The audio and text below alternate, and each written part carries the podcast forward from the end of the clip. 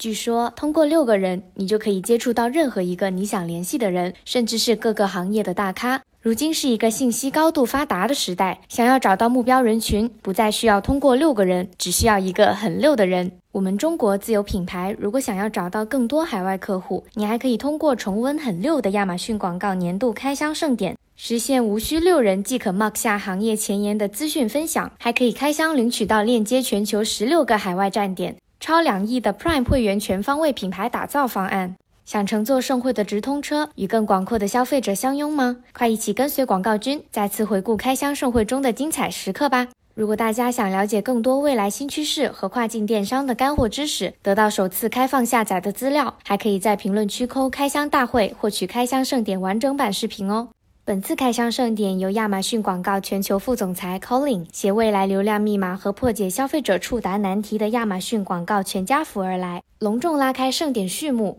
而亚马逊广告亚太区产品和市场负责人杨安娜则带你重温亚马逊广告陪伴卖家构造品牌竞争力的里程丰碑。亚马逊广告与你一同见证消费者对品牌的回应。拥有一个品牌对提高我们的战斗力有何帮助呢？什么才是更强大的全球消费者触达阵容呢？在盛典上，亚马逊广告产品市场经理 Riva 向大家一一剖析了亚马逊品牌打造的最强助攻阵容，带你从消费者视角了解亚马逊广告如何帮助品牌有效触达全球消费者。比如说，卖家可以用品牌旗舰店自由创作的素材和丰富的多媒体，向消费者呈现品牌特色，传达品牌精神；用帖子提供更有趣、更直观的渠道，开发更多消费者；用直播让消费者和品牌产生实时活跃的高质量互动。最后，还可以通过亚马逊的流媒体视频广告和在线视频广告触达海量观众，培养高质量、高粘性的消费者。借助这些亚马逊广告品牌体验解决方案的无缝触达，消费者将能在你的海量产品中获得生动、沉浸式的购物体验。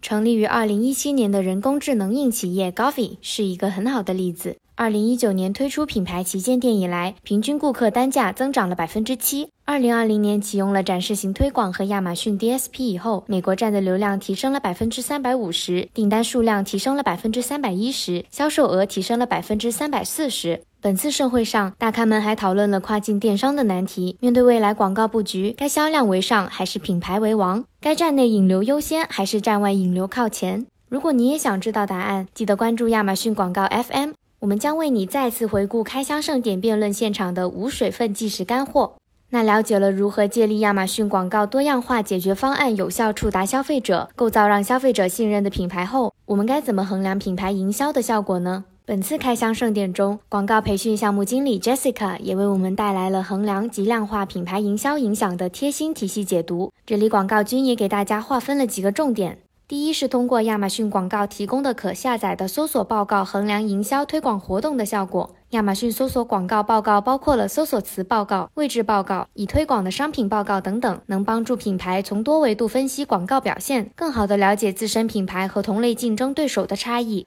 第二是要看懂今年新推出的品牌指标，衡量消费者在整个购物过程中与品牌的互动成效。品牌指标可以通过顾客互动率、顾客转化率和品牌新客百分比这些指标。方便你了解在消费者购买决策过程每个阶段中自身的品牌竞争力，做到知己知彼。第三是判断非亚马逊营销渠道对亚马逊上的购物活动和销售的影响情况，利用亚马逊引流洞察，将非亚马逊上的营销活动与亚马逊上购物过程的各个阶段指标关联起来，从点击次数到商品详情页，从加购次数再到购买次数和销售额，它和品牌指标相结合，共同形成了一个内兼外顾的信息捕捉网。掌握了以上这些技巧，大家再也不用局限在已购买的消费者行为习惯上分析了。位于购买决策过程中的每个阶段的消费者，都将能实现营销效果的量化。除了以上精彩干货，还想开箱更多亚马逊广告全套干货指南吗？赶紧在评论区扣“开箱大会”，一键直达亚马逊广告重磅打造的年度开箱盛典，并且获取全套资料包吧。